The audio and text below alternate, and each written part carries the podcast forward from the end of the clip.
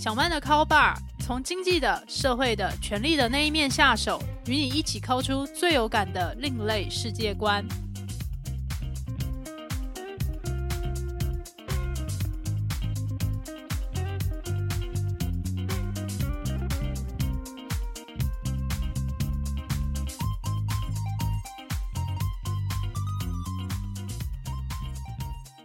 Hello，各位 bar 友，欢迎光临小曼的 Call Bar。我是霸主陶小曼，二零二二跨到二零二三了，希望大家都有一个愉快的新年，然后今年都有各自的目标想要达成。那今天我就有这个突破过去节目都是由我自己单口来讲故事的状态。我们今天有请到一位来宾，而且他是在台湾有正式职业的资商心理师李玉农。玉农他现在也在加拿大东岸在攻读社会工作的博士学位。那过去我们两个人是因为共同朋友约聚餐，所以认识，就聊了很多求学、谋职还有社会阶级的话题。我也就觉得非常的有收获，所以今天也希望可以跟各位霸友们分享这一份收获。那我们就欢迎玉农，请他自我介绍一下。小曼好，然后各位 bar 友们，大家好，我是李玉农，那我是一名咨商心理师，呃，我从在台湾正式领照到今天，差不多工作七年了。那我在二零二零年到二零二二年之间，也在我现在就学的学校，就是加拿大的 McGill University，啊，拿到了这个咨商的心理学的博士候选人的资格。那在那之后呢，我就转系到了我现在就读的社会工作博士班，继续完成我的学业。呃，很高兴小曼邀请我，因为我的研究主题跟阶级切身相关。其实我好奇教育和社会流动之间的关联性是什么，然后社会流动跟呃人的处境的改善如何可能啦？那特别我也好奇经济弱势的学生在。中产阶级文化为主的这个高等教育环境，他们怎么重新看待自己和看待自己跟父母还有原生家庭的关系？对，所以很开心有这个机会来跟小曼聊聊。我跟小曼都很关心阶级这个主题，那我特别又关心，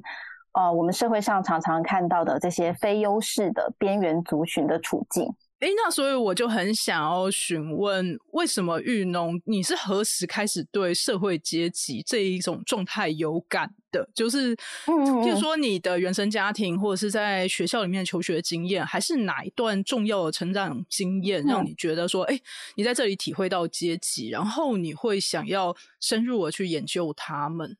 嗯嗯嗯，谢谢小曼的这个提问。你刚刚提到的每一个部分都。促成了我今天对阶级这个议题的关怀，就不论是我的原生家庭，还是我所从事的职业，就我自己在上高中以前都是在台北县，就今天我们叫新北市，以前叫台北县的树林和三峡一带生活。那树林是一个工业区，然后三峡是一个其实以农林产业为主的一个居住的地区。不管是在哪一个地方。呃，我成长的地方都是以说闽南话的劳动阶级为主的环境。那我成长的经验中，我看到很多的家庭工厂，我看到很多的呃工厂、工业区，然后我们生活消费的地方是菜市场，并不是 supermarket。呃，这些都是我生长过程中常常见到的地景。那我自己的父母也不是所谓的中产阶级或知识分子。我爸爸是地方合作社的基层职员，他这一生都没有过生钱，然后他人生很大很长一段时间，其实是有一笔很大的债务，给我们家很多的经济负担。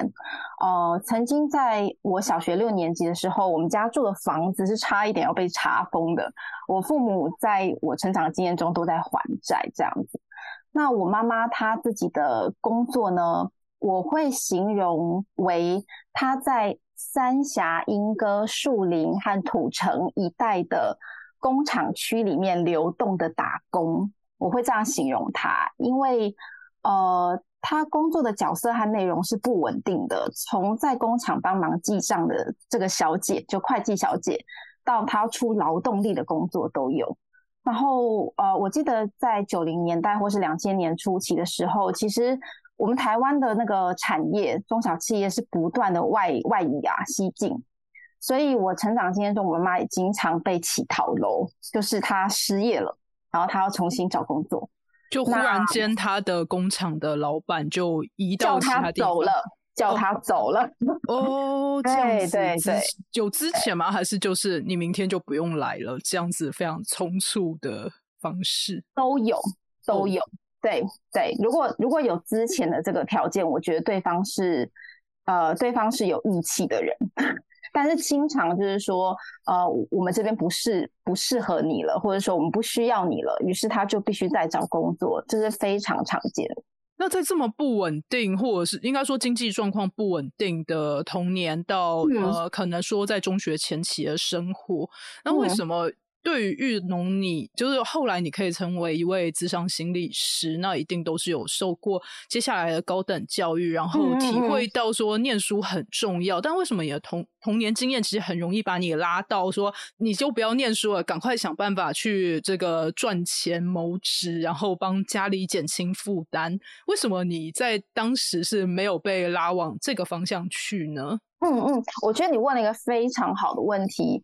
我在想，关键是我爸爸虽然付了一笔很大的债务，但是其实他还是有一份稳定的，虽然收入不高的工作。然后，呃，我们家的经济状况虽然不好，虽然长期在还债，但是我必须，呃，我必须说明的是，其实我家并不贫困。我会这么说，是因为我到上高中以前，我的国中、国小同学的家庭环境都是真正的架杠的工人子弟。所以对他们而言，就是国中毕业以后，就是应该去念一个夜校，然后白天去打工，或是去家里面的摊贩或工厂帮忙，就真的学做工去了。然后我的家庭条件并没有像他们那么艰辛，呃，我的父母他们没有特别投资教育，就我从小到大是没有补过习的，但是他们同时也不曾想过阻止我继续求学。我不知道这样我回答到小曼吗？嗯，我觉得这件事情是非常重要，因为就是父母他对于读书的态度是如何，其实是非常容易影响到子女。因为像是运从前面讲到说，中产阶级的这个价值观影响着。我们在高教里面的表现，或者是学生们跟他的原生家庭以及他自己的关系，我觉得其实就是呃，因为我自己的成长背景是，我就很明确的是一个中产阶级家庭，因为我父亲是企业里面的高阶经理人，但是他并不是所谓的资本家，所以他也是受雇于人。那我妈妈就是因为在那个年代，我父亲的薪水是可以真的就。一养一家的人，所以我妈是呃家庭主妇。那对于当时对于家庭主妇的一个概念，就是你就是要相夫教子，然后把小孩给如何如何的拉拔大。那这个如何如何就有一个无止境的学问，所以中产阶级就会一方面去看上层阶级是怎么样教育小孩，那为什么他们教的小孩都可以？这么优秀，这么厉害，没错没错。那我们要怎么样去突破？我们现在其实现在的处境是不差的，可是人永远都不满足自己有的东西，所以中产阶级家庭的父母他们呃很重视教育。那至于要怎么样重视教育呢？其实他们的方式常常就是在模仿上层阶级或是更有钱的人是如何去教小孩的。所以他们在例如在我爸妈的字典里面，他们就会觉得。你去念书，这是非常合理的事情。然后最好是一路念完大学，可以再继续往上念。那我是没有去回应我父母希望我念研究所这个想法，对我没有去回应。所以我会想说，哎，那听到譬如说玉农讲说你的家庭背景。那你的父母对于这一个就是小孩子的未来有怎样的态度？所以我也就想说，哎，这一定也是对一个人的性格养成有很大影响，所以就非常想要知道说，哎，那为什么在这个时候没有转向？那你是什么时候发现读书跟阶级是密切相关的事呢？嗯嗯嗯嗯，应该是到我大学要毕业那个时候，我才。呃，主要是我在大学的经验让我感觉到，读书、学业成就表现以及呃未来的职涯的想象都跟阶级有关。然后后面做了我在研究所，从我大学本科不是念心理咨询啦，我大学本科是念外文系这样子，然后后面在研究所以及毕业后从事心理咨商工作到今天，也从很多的临床跟实务啊现场当中观察到了小曼刚刚提到了这些现象，这些现象指的是。中产阶级的父母对于孩子的教养非常非常的焦虑，然后非常非常的认真，焦虑又认真，真的是可以讲出非常多中产阶级小孩子成长中的那一种痛苦。那你觉得在大学的时候发现说，哎，这件事情密切相关？那在那时有一个怎样的志向？是就直接想说，哎，那我想要成为智商心理师吗？嗯，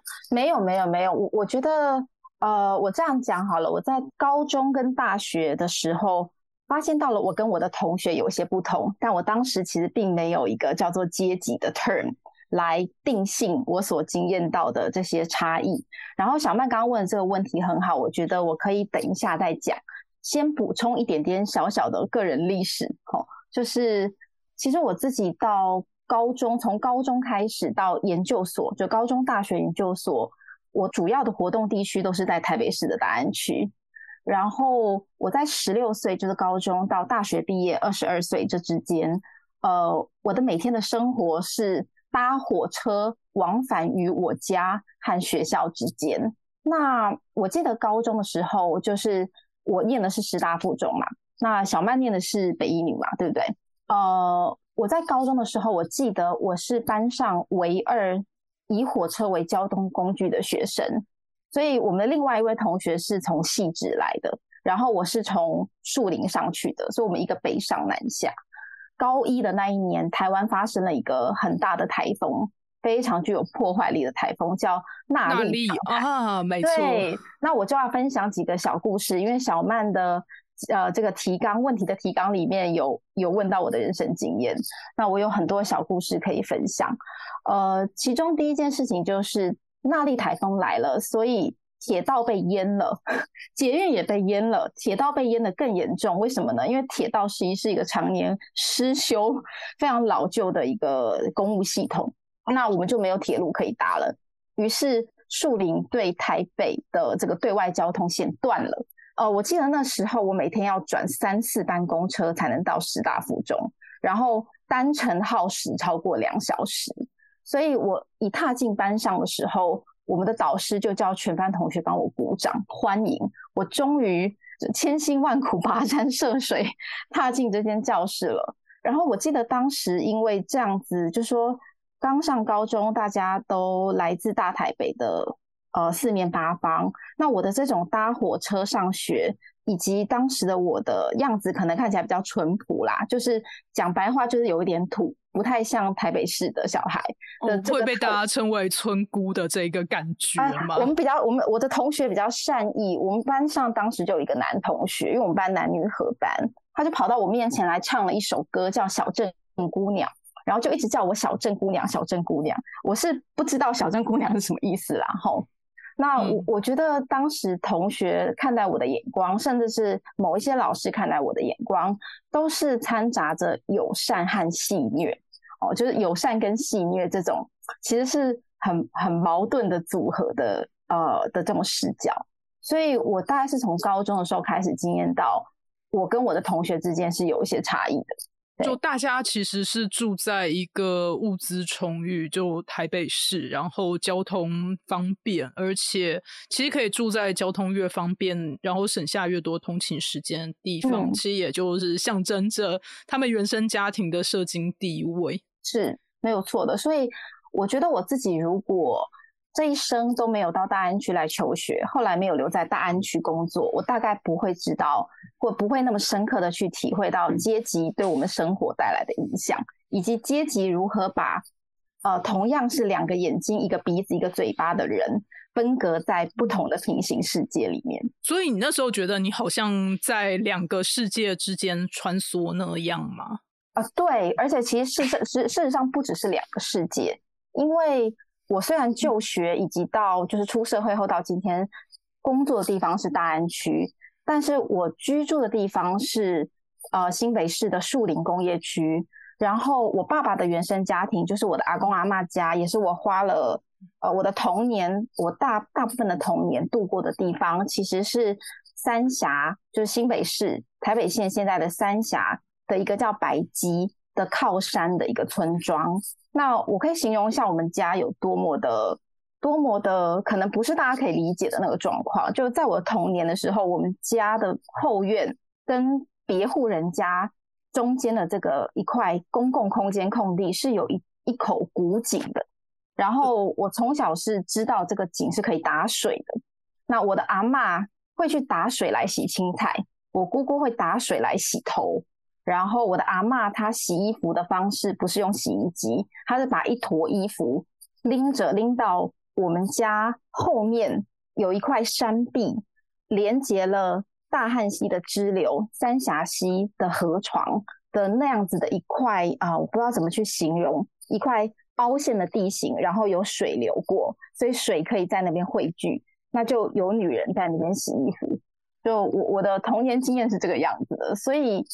到我来台北市上学以后，我觉得我的生活世界主要是由干净敞亮的中正区跟大安区，然后肮脏混乱的树林。还有完全没有现代化的三峡白鸡 构成的，哇，这个真的是一个非常特别的成长经验。那就是在那时候还没有形成一个阶级这个名词。那你觉得到了何时，你开始察觉到说，哦，这些差异，你会把它形容为是阶级？然后这是怎么样学习到的？嗯嗯嗯嗯嗯，我我我从高中到大学毕业之间，其实我都没有意识到，呃，我都没有意识到有一个叫阶级的因素在区隔着我与我的同学，甚至在定性我在学校的这种生活经验。我其实是没有感觉的。呃，我应该是一直到我在大学的最后一年吧，大五那一年，我出国去当交换学生，就当时还蛮努力的去考了一个。交换学生，然后可以在学校的赞助之下，不用花家里的钱去美国求学一年。然后那求学的一年过程当中，我花了一些时间，呃，我做了很多不同的尝试。我花了一些时间去做社区服务，啊，我去了当地一个叫做 HIV Alliance 的地方，跟。艾滋病的代言者相处，那当然我没有很近距离的服务他们，我都是做一些后勤的预备工作。可是，在那个环境底下，我亲身的见识到，原来我们想象中的美国是有阶级差距的。哦，我当时也没有阶级这个 turn。然后在那一年当中，我还做一件事情，是我去了学校的那个 Central Kitchen 打工，就我去学校的餐厅当 Kitchen Helper，我的角色就是 Kitchen Helper，所以我是个蓝领的工作者。然后我发现，在后台，呃，前台是餐厅嘛，前台是一个 cafeteria，后台是一个很庞大的 kitchen。在这个 kitchen 当中，从管理阶层到最低阶的洗碗工，其实啊是由不同的颜色的人种所构成的。比方说，管理阶级一定是最上层那个 managerial position，一定是白人男性。然后中阶的主管可能有一些年轻的白人男性跟白人女性，然后到了呃中下阶的这种带领学生攻读生的这种小主管，可能才有可能是一些有色人种的移民，然后最底层的就是学生。那我从在 cafeteria 之外是哪些人是这个学校的学生？但哪些人需要在 cafeteria 里面打工才能够谋生？这件事情，我发现原来这世界上有个叫阶级的东西存在。哦，所以是其实到了大五的时候，发现有阶级。那那时你有一个就是立志说：“哎呦，那我要突破我的阶级状态。”这样子的一个想法出现吗？还是那一件事情是你觉得好像你是在不知不觉之间？呃，往这个方向走，突破我的阶级的状态是指，呃，譬如说，可能会意识到自己现在的呃这个位置，例如就是好，我也就举一个 中产阶级家庭的父母，可能会呃，尤其我又是一个生理女性，然后呃性取向是异性恋，那这时候，因为其实台湾也是到了近年才会有同性婚姻合法，然后变成说，哎，我们可以在不同性取向之间逐渐找到一个平权的方式。那过去譬如。说像是在呃我自己的环境里面，大家对于说，哎。就是有一个很明确，就是说你一定要去想办法一维持你的阶级，再来人要往高处爬。所以，好，那这样讲当然就是可能会让一些人不是很开心。可是这是当时的教育现实，就是他们会觉得说，你如果在呃，譬如说国中阶段变成说你要去念职业学校，而且是可能成绩没有那么好的职业学校，那大家就会觉得说，嗯。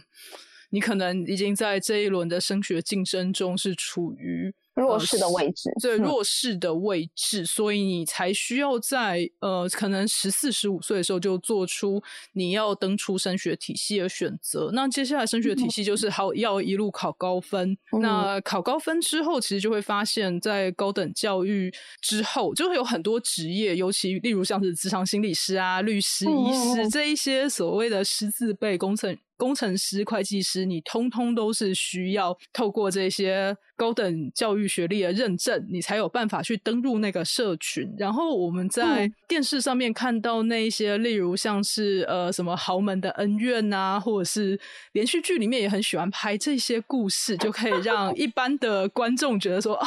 天哪，原来豪门可以过得这么华丽的生活。那他们华丽背后的代价或者是一些辛酸究竟是什么？他们是不是拿着他们最想要的东西？例如像是呃，通常都会说，哎，最想要的东西。就是爱情，但是为了要维持家族的利益和权势，所以他们就把他们的爱情拿去交换掉了，然后大家就可以借此有很多的想象。那其实这这边也给中产阶级家庭的。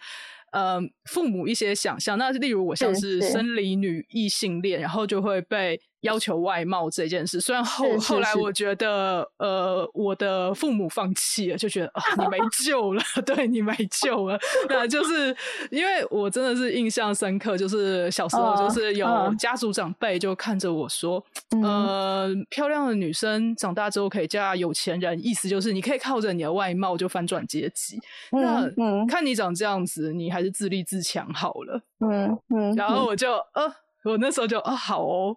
因为我觉得这其实也就我不知道这这件事情，这个这个到底是打压还是，其实我觉得他有一部分也是说实话，因为我大概从小到大从来就没有想过说哦。我要做像这表演啊，或者是一些就是你特别需要吃你的外貌身材条件的一些职业，像是有人就会有明星的梦想，歌手啊，或者是演员的梦想。那我从小就是从来没有。那是以前班上受欢迎的女孩子，或者是漂亮的女孩子，他们会很希望可以去争取跳课间操，或者是热舞啊、街舞。那是高中经验吗？呃，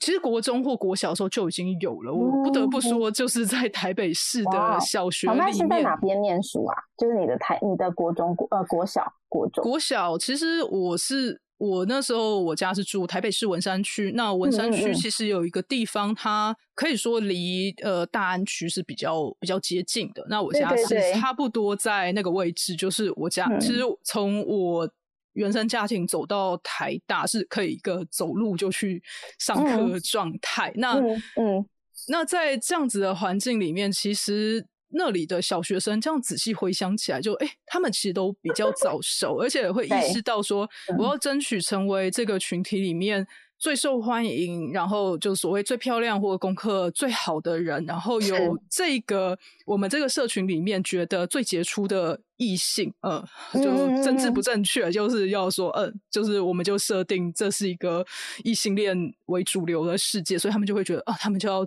受到最多人崇拜的目光，还有他们觉得最棒的异性的这个眼光。所以那时候我还就是我至今都还有印象，就是那几个最受欢迎，然后去跳这些舞蹈表演的女生。然后后来就是有一些拉帮结派的状况，那也不用多说，到底是呃，为什么？就是他们其实在抢所谓现在我们所谓的 C 位，那这个 C 位其实是中国用语嘛？那其实就是说他们在抢说谁到底是一个可以排在表演的这个中间的位置。然后我就哈这件事情。有差吗？你们都已经登上舞台了耶！他们就有差，因为在 C 位的人应该是最漂亮、舞技最好、然后最有人气的人。那谁同时拥有这三个条件的集合？所以这就让他们形成了非常强烈的竞争意识。那其实，在这么小就形成这样的竞争意识，到了长大之后，大家其实也是非常的。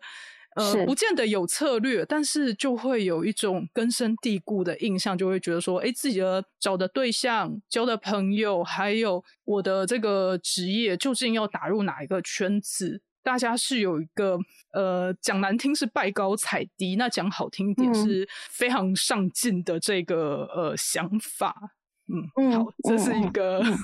个人的小补充。嗯嗯嗯嗯嗯，我我觉得我我我我很能理解跟就是共感小曼在说这件事情。就是在我的观察里面，你的经验分享让我联想到，我觉得中产阶级的家庭跟父母有一个很强烈的想要维持住阶级优势，然后甚至要累积跟。拓展社会资本跟文化资本的这样子的一个动能吧，跟驱力，我不知道这样形容恰不恰当。我觉得非常的精确。对，然后呃，我我会想要带入的另外一个视角是，其实我自己在大安区从高中三年，大学四年哈，然后第五年是到美国，然后再回来打打工，然后继续在大安区念研究所，然后同时实习，也同时有很多兼职工作。然后到最后在大安区继续当咨商心理师，可是我的家是在新北市树林跟三峡这样子的一个地方。我观察到，我觉得中产阶级的世界确实是比较 sophisticated，就我可能会用这个字，就是它比较精致，它也比较有很多事故以及必要的计算跟考量。可是我觉得劳动阶级的世界相对淳朴非常多。相对也直率很多，呃，我等一下来分享一个例子。我观察到的劳动阶级，大部分的家庭没有太多的选择，就像我刚刚提到的，我的国中国小同学们，呃，你看他们有人可能在国三那一年不小心就怀孕了，所以他就嫁人了，哦，然后帮着他先生，他先生可能也是一个劳力工作者，或者家里面有一个小小的家庭工厂，就帮着先生做事。或是呃，他们可能国中一毕业就去念了一个专科，或是技职学校，然后就开始在亲戚的鸡排店帮忙。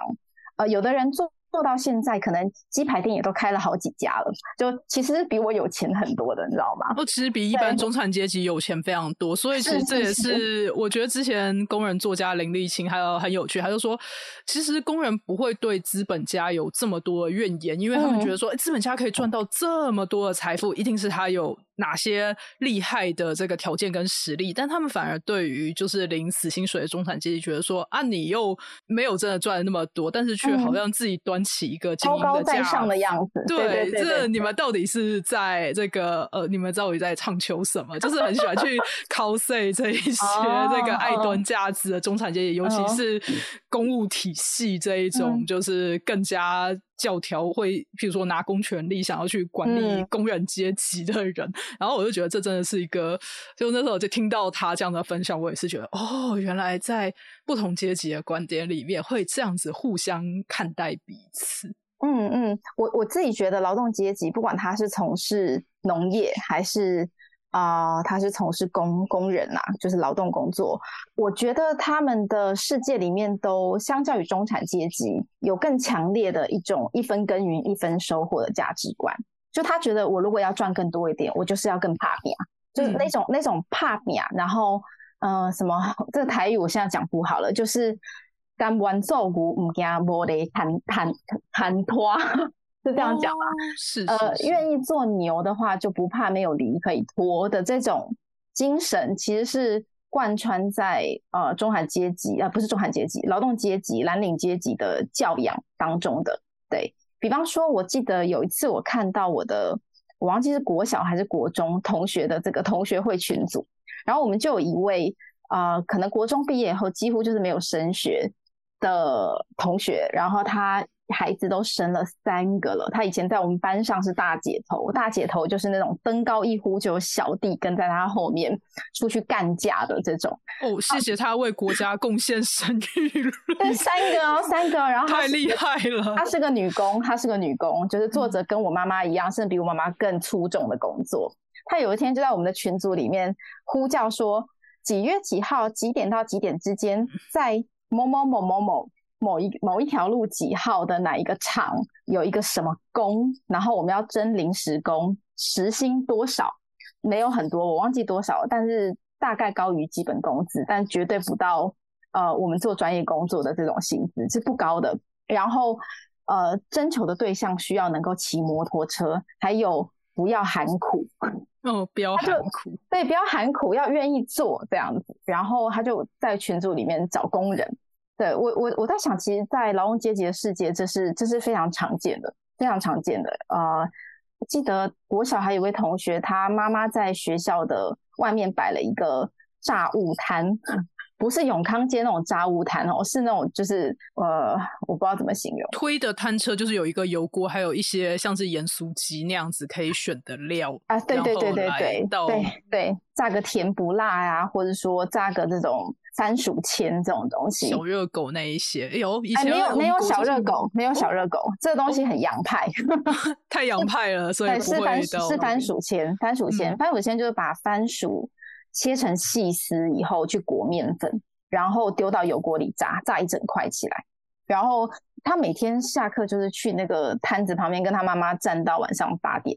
然后再洗东西，把把锅把把锅子洗一洗，再推回家。所以我觉得。我觉得这是劳动阶级的生活世界，然后这也是我自己其实没有经历到的，因为我爸爸至少是一个最低阶的白领，对。原来如此，所以这是你觉得可以观察到，就是如果你当你生活所谓在社会阶级越底层，其实你可以看到的那一些呃未来的出路跟选择，还有你的自我的想象，可能就是会集中在特定的一个部分，这样。嗯，可以这样讲。可是我觉得在劳动阶级身上，我们看到很。呃，让我很 appreciate，就是 admire，很很欣赏，而且很珍惜的部分是，我觉得他们比较没有那么多的比较，所以他们比较没有那么多的人与人之间的较量啦。然后，呃，他们比较能够安于自己所拥有的，所以我觉得相对来讲，可能物质生活不那么丰富，呃，劳动条件没有那么优渥，然后可能在工作上也不是特别受尊敬，可是他们内心的。满足程度可能并不亚于中产阶级，我觉得这一点真的是非常的重要。因为我其实，在二零二二年开始在执行个专题，叫做《同学在干嘛》。那它是一个访谈，跟我年纪相仿，然后过去曾经在。从幼稚园开始，然后一直追溯到这个访谈开始进行之前的跟我同年纪的人，因为不是，其实不是每个人都是我同，就真的当过我的同学，但是他们可能都是在我的成长历程上面，然后跟我曾经体验过雷同的时代状态，然后我去进行这一系列的访谈，以及后来的这个整理写作的时候，就尤其是中产阶级家庭出身的，我就印象。非常深刻。那他后来现在也是在企业里面做一个，算是呃也是最高级的经理人了。然后旗下带了大概三百多名的员工。然后我觉得哇，管了这么大部门，但是当他的父母。还是会在他面前说啊，我们有哪一个呃同事或者是朋友的孩子啊，这个更加青出于蓝啊，买了房子，送了车子，然后车子已经不够看了，要送了游 艇给父母，招待父母去环游世界旅行之类的。然后他就说啊，每次听到这种话都觉得很受不了啊，到底是在嫌我多没有出息呢？然后后来那陷入这种比较久了，然后到了一个你觉得。你到底还有什么地方可以前进？以及你就算在做到呃，就譬如说连命都不要的程度，你可能都没有办法达到别人或者是这个社会上面的资讯给你的一个说啊，你看有一个更好的生活远景在那边，那他就才去想办法去转换。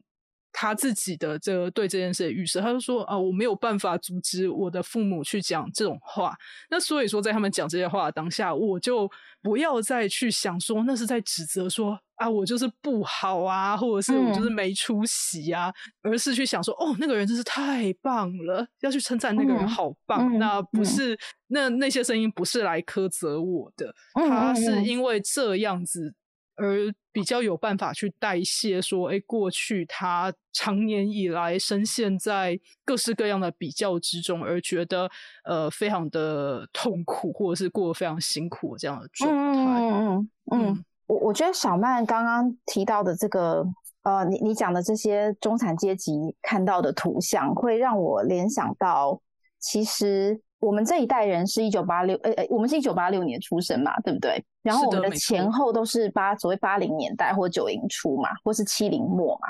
然后我们的父母大部分是婴儿潮，所以我觉得小曼讲的故事里面，让我听到阶级跟世代之间互相交织出来的，呃，在中产阶级的世界看到的图像，在劳动阶级世界看到的图像。然后这部分我想要分享一下，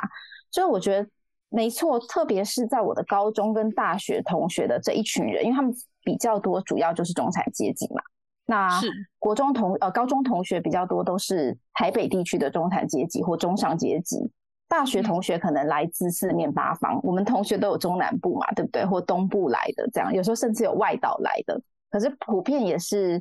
呃中产阶级以上为主。是，嗯，那在这一群人当中，我真的真的深刻的体验到。呃，包括我后来出来工作，呃，辅导的个案，台北地区的案主，大部分是中产阶级家庭背景。我深刻的体会到那种，呃，父母是生长于台湾经济起飞啦，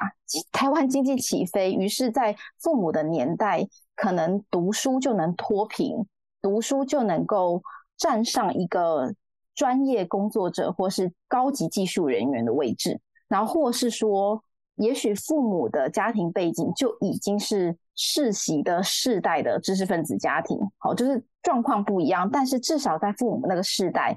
我我接受了高等教育，而且我念到了所谓的这个名校，我就出了社会就有很好的发展空间。可是到了子女，就是我们八零后出生的这一代，其实他所面对的，因为社会经济发展的渐趋饱和嘛，然后产业的西进嘛。呃，台湾在发展上遇到了阶段性的需要转型的这个瓶颈，我们相对需要去突破天花板，所需要付出的 cost，呃，成本是提高非常多的。于是确实很难出现，呃，不是说完全没有，但是青出于蓝这样子的一个啊发展形态变得越来越罕见。小曼提的是这个吗？嗯，我觉得是。然后，但是还是有人可以做到。那还是有人可以做到。对尤其这是在我进入媒体业之后，大家就说：“快跟我们讲一些更加青出于蓝的案例。”然后我们真的就是呃，记者们就是。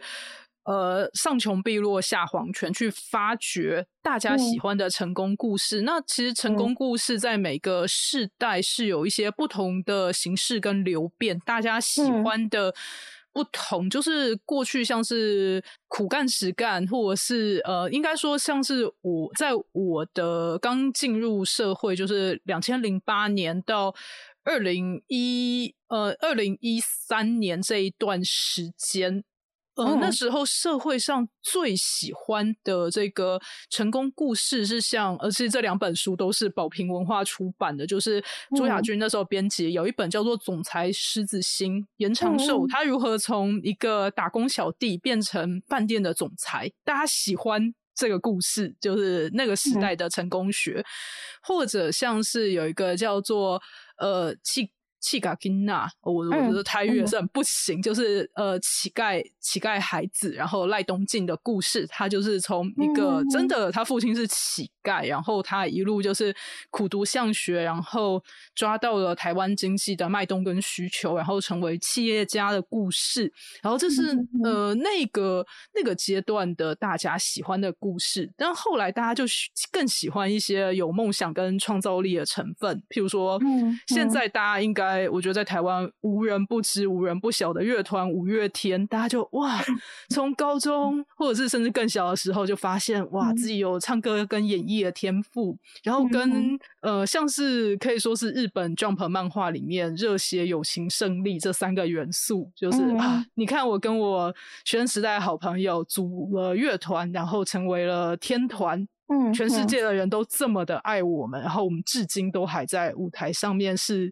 呃，只要五月天一出来，那绝对就是最重磅的压轴嘛。所以那是到了，嗯，应该说那个时候出现的一个成功故事的典型案例，大家也喜欢这一种。那其实到了后来，就是大家就会开始追求说，哎，是不是我们不要去要求那一种，好像在社会地位、金钱都获得了彻底的翻转，而是。他是不是有办法在，譬如说，我们就开始看到一些什么放弃几百万高薪，转而做一个他最有兴趣的事情，然后他愿意在一个新的领域里面，就是去。呃，贡献自己的心力，或者是推广一个他觉得非常重要的倡议，然后大家开始觉得说，哎，这个这种成功方式也是值得去欣赏的。那我觉得这这也是蛮多元。那到到了近代，其实 呃，应该说，尤其是到了二零二零这这左右，因为股市跟总体经济市场的变动太剧烈，所以大家会非常喜欢那种一系。身价翻倍，然后暴富，然后那 可能我们到现在就会发现，哇，潮水退了。这个很多，譬如说币圈、加密货币呃的这些炒币的玩家，很多最后都是这个啊，一下子这个资产就归零了。那这一种呃内心向往的余波，并没有。到了，就是因为看到一些呃过去被捧得很高的成功者垮台，而这个向往就消失。我就觉得说，哎，这个向往其实是有所变动，然后有一个世代差异的。是是是，所以我觉得玉龙讲到世代差异真的很好。不过我们今天这一集节目觉得已经有所超时，但 是还没有讲到玉龙为什么要成为智商心理师。那我们就下一集开始怎么样？OK 啊，OK，我们这我们现在在录音，对不对？呃，我们当然还在录音哟，所以就是我们就下一集讲到第二题，下一集我们就来聊为什么会想要成为智商心理师，然后智商心理师的养成过程跟条件，以及其实这个职业，尤其是智商心理师，到了现在也是很多人觉得非常向往的一个职业。那所以我也想要请玉农来分享你在智商的个案中学习到哪些重要的事情，那又如何去。消化这些学习经验，还有他们所带来的给你的情绪。那这样子，我们就下期再会。谢谢各位小曼的 call 爸的爸友们，听到我们在这个对话里面就落落长讲了这么多，但是下期也别错过。就先这样啦，拜拜。本集节目由主持人陶小曼、合作伙伴阿宽共同制作。如果你喜欢小曼的 call 爸，欢迎给我五星评分，然后追踪订阅分享给你的亲友。一起抠出更有趣的世界观哟！